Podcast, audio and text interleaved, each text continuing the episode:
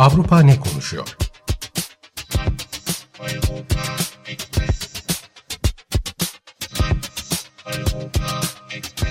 Avrupa medyasından yorumlar.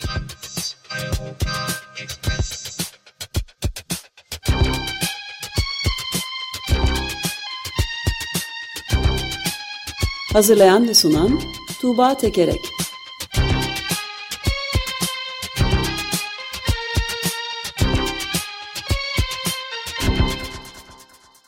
Günaydın Tuğba, merhabalar. Günaydın Ömer Bey. Günaydın.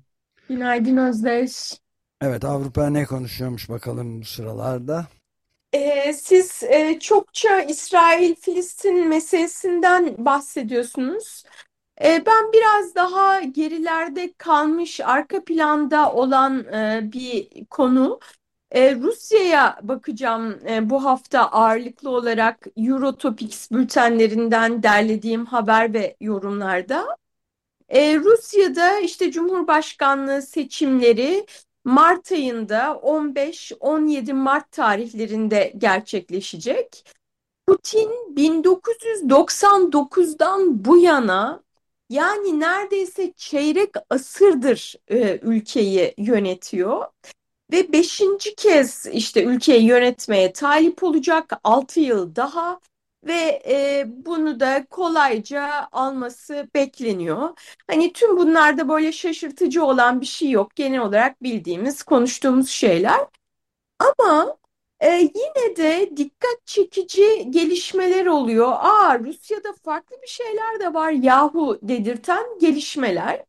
E, bunlardan tanesi şimdi bu e, devlet başkanlığı seçimlerinde savaş karşıtı bir e, siyasetçi eski bir milletvekilliği e, adaylığını koydu. Nadezdin e, bu e, siyasetçinin ismi. E, Merkez Sağcı Sivil İnisiyatif Partisi'nin adayı olarak ortaya çıktı. E, yani daha önce işte muhalif çevrelerde, muhalif partilerde e, yer almış e, bir isim.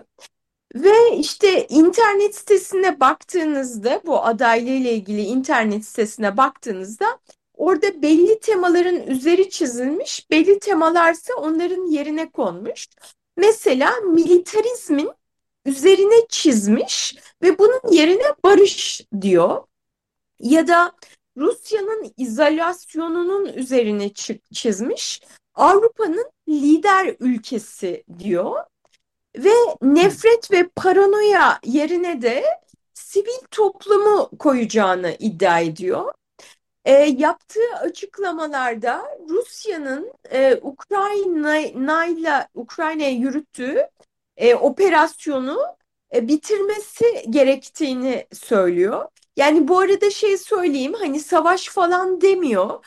E, Rus yönetiminin çizdiği çerçevede kalmaya devam ediyor. Ama o çerçeve içerisinde bu savaşın bitmesi gerektiğini e, söylüyor. E, Rusya'da işte aday olmak da kolay değil aslında. İşte önce belli bir komiteye belgelerinizi veriyorsunuz. E, o kriterleri tamamladığınızı söylüyor.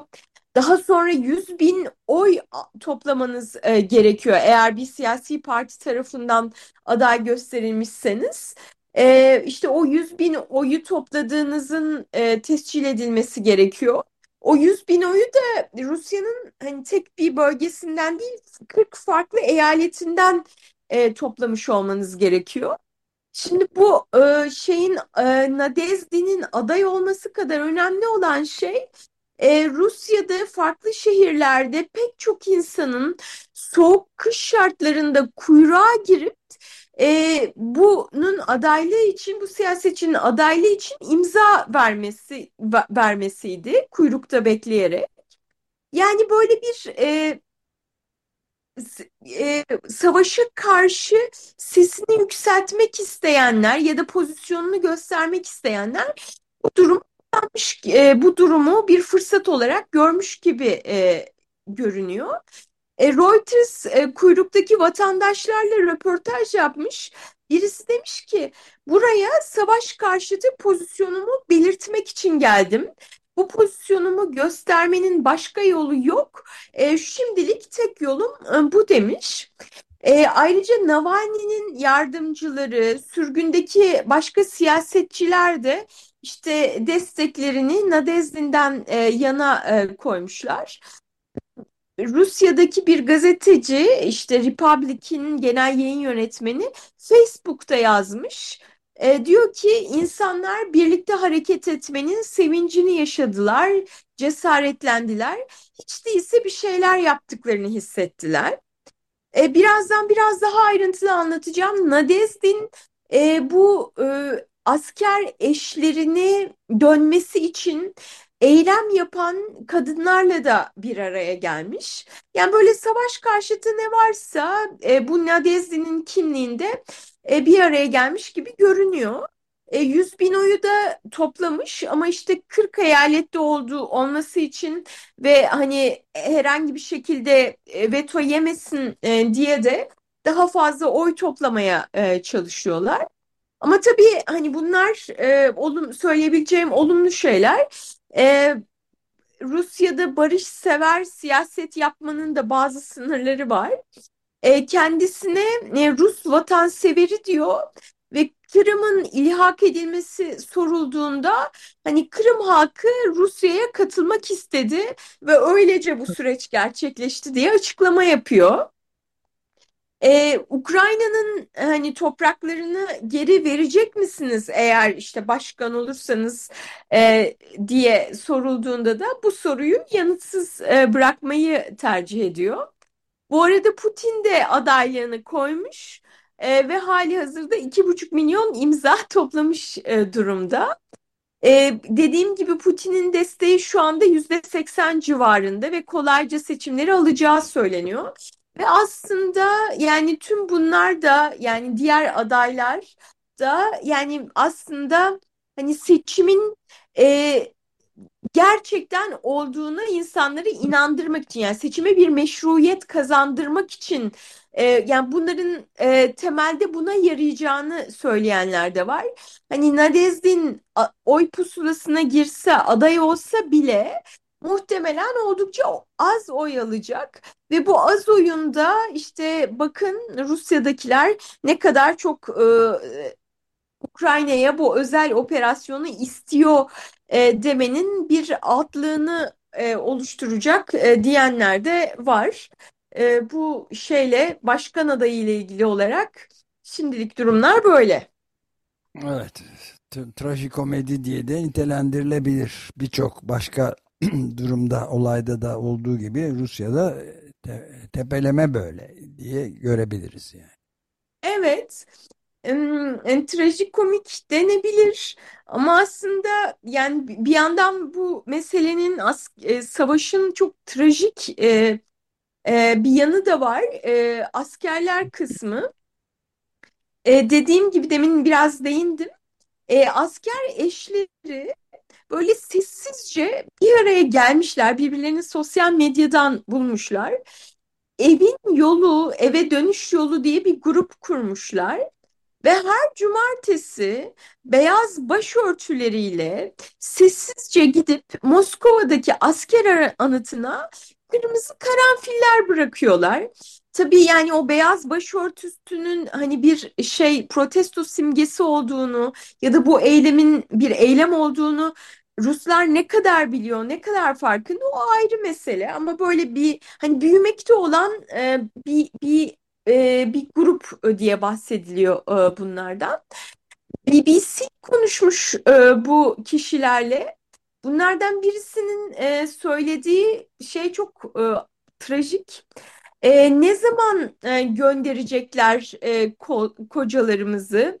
Kolsuz ve bacaksız kaldıklarında mı? Sebzeler gibi hiçbir şey yapamayacakları hale geldiklerinde mi? E, gönderecekler yoksa onları bir çinko tabutta mı beklemeliyiz e, demişler.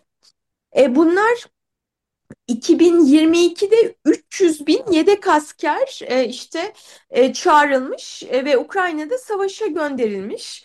Putin önce bu yani profesyonel olmayanların bu yedek asker olarak çağrıl, çağrılanların hani birebir aktif savaşta olmayacağını, cephede olmayacağını söylüyordu. E, ama öyle olmamış. E, bu askeri eşlerinden bir tanesi de diyor ki e, Putin'e güveniyordum ama hala güvenmeli miyiz e, diye sorguluyorum e, diyor. İşte dediğim gibi e, bu şey konusunda da asker eşlerinin de böyle sessiz sessiz e, bir e, protestosu, çığlığı var diyebilirim. Son bir şey aktarayım e, Rusya'dan. Rusya'nın e, Başkurdistan Cumhuriyeti'nde binlerce başkurt, binlerce diye geçiyor, e, bir mahkemenin önünde toplanmışlar ve milliyetçi Fail Asinov isimli aktivistin hapis cezasını çarptırılması kararına karşı böyle e, protesto gösterisi düzenlemişler. E, yüzlercesi polisle çatışmış.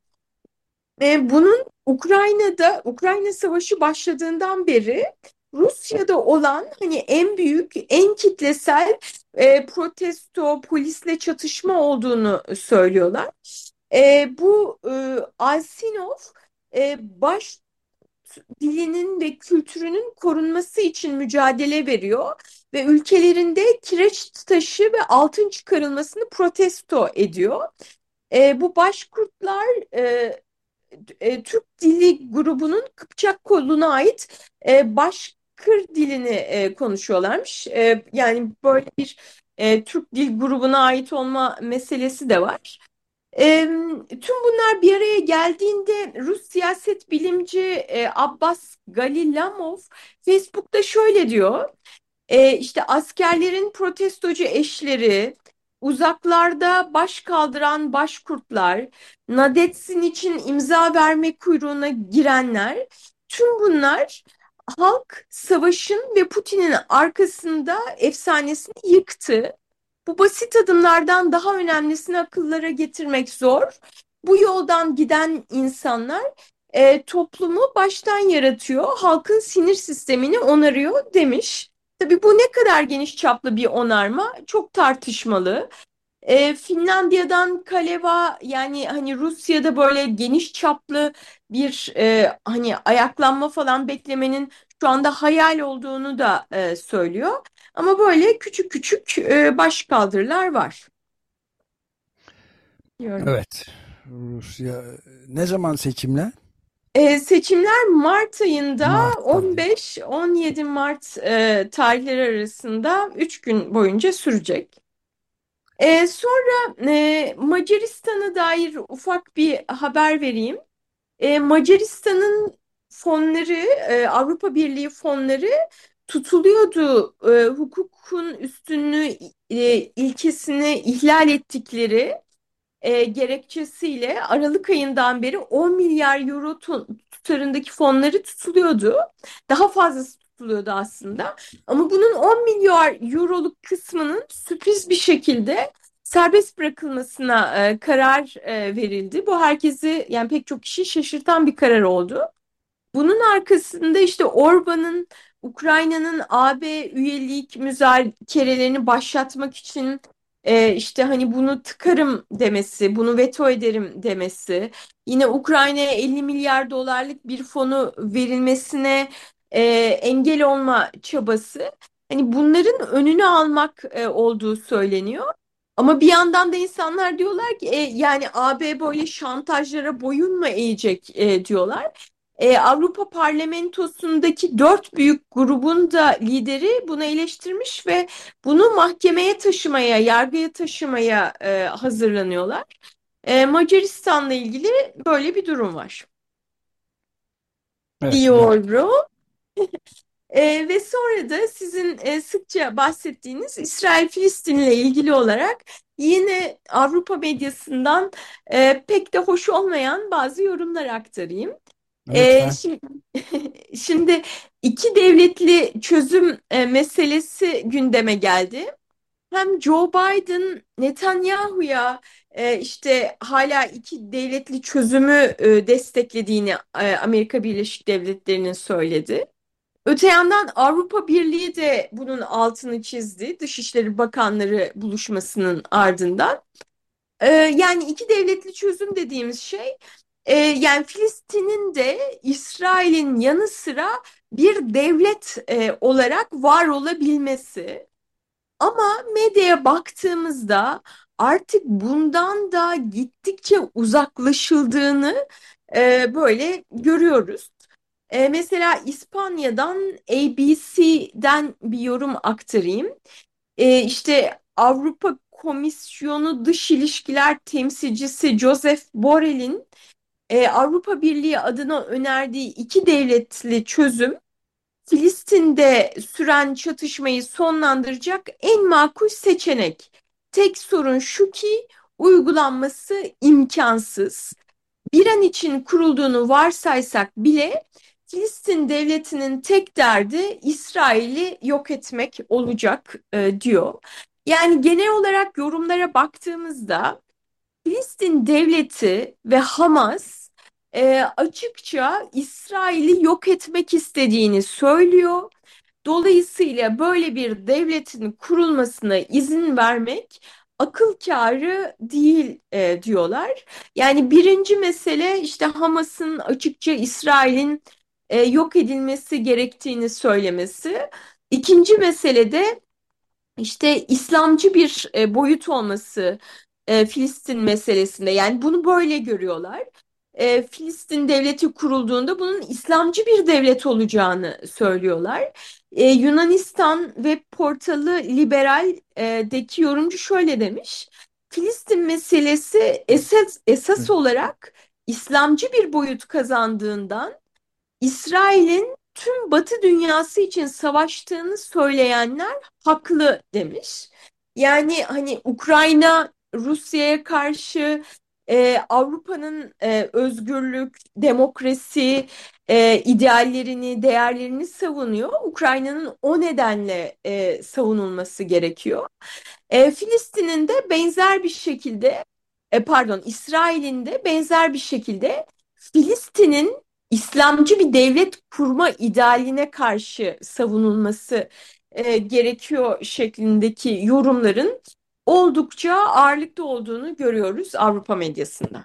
Peki Avrupa medyasında Uluslararası Adalet Divanı'na yapılan başvuru konusunda yorumlar var mı acaba? İslamcılık şöyle dursun, jenosit yapılmakta olduğuna dair ve ihtiyati tedbir kararı, bunun önlenmesi için ihtiyati tedbir kararı çıkarılması için bir başvuru oldu. Hatta biraz önce de e, değiniyorduk Seyfettin Gürsel'le de konuşurken e, yeni katılımlar da taraf olmalar da artmaya başladı.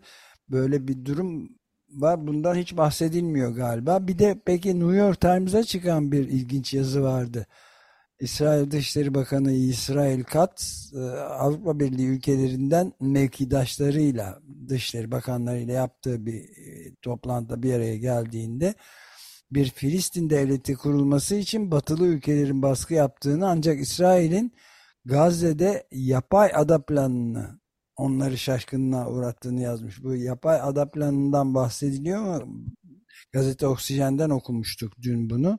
Evet. Bayağı bir ada kuralım Gazze açıklarında Akdeniz'de oraya bütün Filistin nüfusu Gazze nüfusunu iki buçuk milyon insanı yerleştirelim demişler. Biraz şaşırdık diyorlar Avrupalı diplomatlar.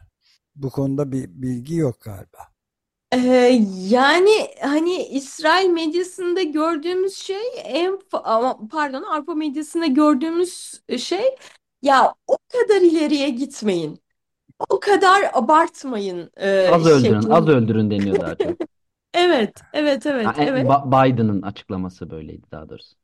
Evet, evet, evet, evet. Ve yani hani bunun e, bir soykırım olduğu iddialarının da hani son derece asılsız olduğunu e, genel olarak İsrail'in kendi varlığını e, koruma yani kendini savunma hakkını kullandığını, bunun meşru olduğunu e, söylüyorlar. İşte Evet, yani sadece Uluslararası Adalet Divanı'nda şeyin yaptığı savunma, İsrail'in yaptığı savunmada, resmi savunmada söylediklerini Avrupa medyası da esas itibariyle öne alıyor. Onu onu kabul ediyor, öyle mi? Evet, Ya bu, evet, bu, bu, bu İsrail'in bu şeyi ilginç bu arada. Tek bunu dünyada iddia eden ülke. Yani devletlerin var olma hakkı diye bir hak uluslararası hukukta yok. Ne Amerika Birleşik Devletleri'nin var olma hakkı, bilmem Almanya'nın var olma böyle bir kavram yok. Bir tek İsrail bir işgalci ülke tabii olduğu için kendine bu tarz kavramlar aslında uyduruyor. Tek hani uluslararası hukuk açısından halkların kendi kaderini tayin hakkı var. Biliyorsunuz bir 1917 devriminden sonra Rusya böyle üçte birinden vazgeçiyordu toprakların. Hani birlikte yaşamak istemeyenler hakkında. Bir de Win- şey Winston kimdi Amerikan başkanı? E, işte o, o ilkeler içerisinde geçiyordu. E, ama burada Filistinlilerin kendi kaderini tayin hakkı tartışılmıyor. Bir devlet nedense kendi kendine var olma hakkı bitiyor. Evet, Evet, evet. Lincoln, Lincoln herhalde. Şey, Yok hayır hayır. E, ha, daha şu- sonrakilerden. evet. Roosevelt mi? E, söyleyeceğim daha sonra. Ben de unuttum. Az evvel az evvel de şeyleri unuttuğumu fark ettim. Evet. Evet, e, maalesef böyle Tabii bu Avrupa Wi- Wilson ilkeleri. Tabii. Ha, Woodrow Wilson'ın Ha, Woodrow evet, Wilson. evet, Evet. evet, evet. bağımsızlık hakkı yani ülkelerin kendi kaderini tayin hakkı. Evet, evet. Bu İsrail için e, İsrail devletinin kendisini koruma hakkı, yaşama hakkına çevrilmiş e, Evet. vaziyette. E, evet, yani Bu Avrupa bu arada medyası Türkiye'de taraf değilmiş. Ona gerçekten Evet, şimdi ha, bak, bunu baktım. evet tabii. Serbestiyette ayrıntılı Profesör Adem Sözer'le bir e, mülakat yapmışlar. Türkiye e, yani şöyle geçiyor. ta- hukuki anlamda taraf değil ama destek veren ülkelerden kanıt Güney Afrika'ya e, sunmuş. E, Evet ama ama bu taraf olduğu anlamına evet gelmiyor hukuki tabii. olarak taraf değilmiş. E, olmasının önünde bir engel yok diyor e, Profesör Sözer. Yani evet Adem Sözler şeyi de söylüyor. Ee, Türkiye ve Güney Afrika Soykırım Sözleşmesi'ni onayladı. Dolayısıyla Türkiye de divana başvurabilir ya da Güney Afrika'nın yanında davaya müdahil olabilir diyor. Evet. Hatta uluslararası hukukçu Deniz Baran da aynı şeyi söylemişti. 1950'de şerh koymadan imzaladığı soykırım sözleşmesi kaynaklı bir ihlal olduğu iddiasıyla dava açabilir demişti. Dolayısıyla evet burada Karar Gazetesi'nde ayrıntılı Elif Çakır'ın yazıları da vardı. Evet. İsrail'i Lahey'de sanık sandalyesine oturtan neden Türkiye olmadı başlıklı yazısının en fazla geri dönüş aldığım yazılarımdan biri oldu diyor. Evet böyle durum böyle. Onu da Yani şöyle e, Sabah gazetesinden Bercan Tutar'ın da yazısı vardı. Biz bu Eurotopics'te diğer dillere e, çevirmiştik. E, Bercan Tutar da şunu söylüyor. Yani Türkiye olmadı çünkü Türkiye bu davayı açsaydı işte çok tepki çekerdi. E, yani hani Güney Afrika gibi bir ülkenin bunu açması Filistin haklarını ko- e, şey yapmak için hani bu meseleyi bu davayı gündeme getirmek için önemli. Hani Türkiye Filistin'i düşündüğü için e, kendisi bu konuda aktif olmadı, ön plana çıkmadı diye bir argümantasyon sunuyordu. Bu, bu argümanı ilk defa duyuyorum ve e, hakikaten burada artık kapatalım programı diyelim.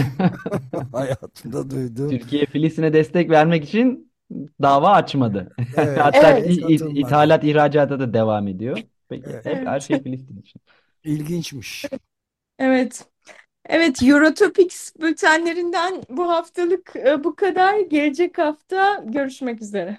Çok teşekkür ederiz Tuğba. Görüşmek üzere. Görüşmek üzere. Güle güle.